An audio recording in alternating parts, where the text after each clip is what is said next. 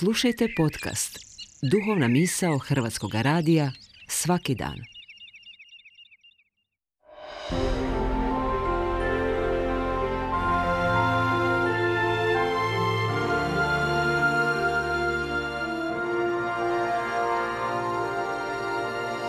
Duhovna misao. Urednica je Blaženka Jančić.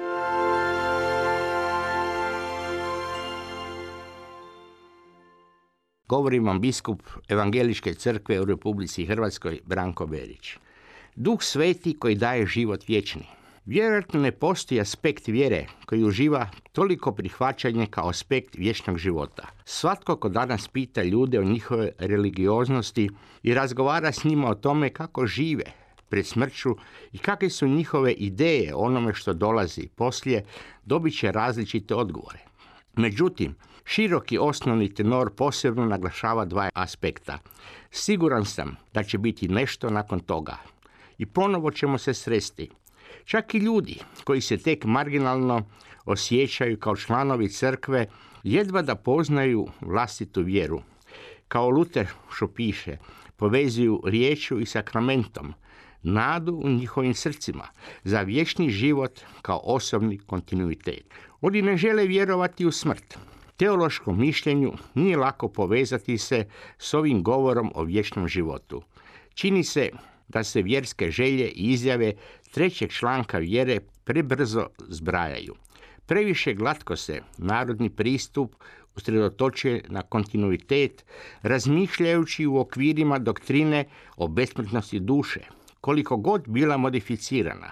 Ona je odbačena u trenutku smrti i preživi. Baš kao što leptir od leprša nad grobom. Tako su pogani zamišljali život poslije smrti.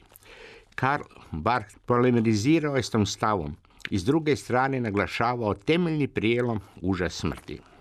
S ovim pristupom životu nakon smrti također postoji jasna razlika, zapravo odvajanje između tijela i duše.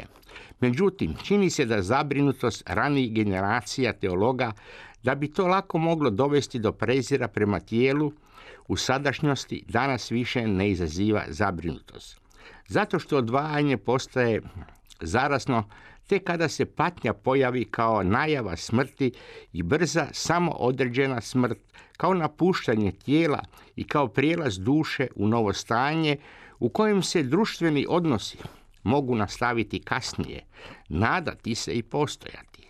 S druge strane, treba napomenuti da razgovor o daljem postojanju duše i mogućem ponovnom spajanju osobnih jezgri olakšava mnogim ljudima u pastoralnim situacijama prilagodbu na iskustva gubitka i tuge.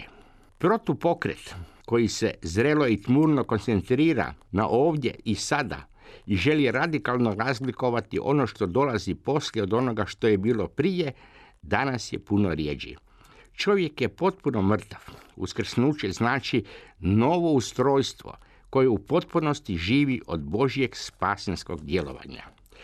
Snaga duha svetoga koji daje vječni život pokazuje se i u tome što sve što čini čovjeka, njegovo tijelo, njegove misli, njegovi postupci, njegovi propusti, njegovi govori, njegova šutnja, sve to konačno kroz duha svetoga je povučeno iz kontrole drugih ljudi, ali zato je prožeta i silom i Božjom prisutnošću.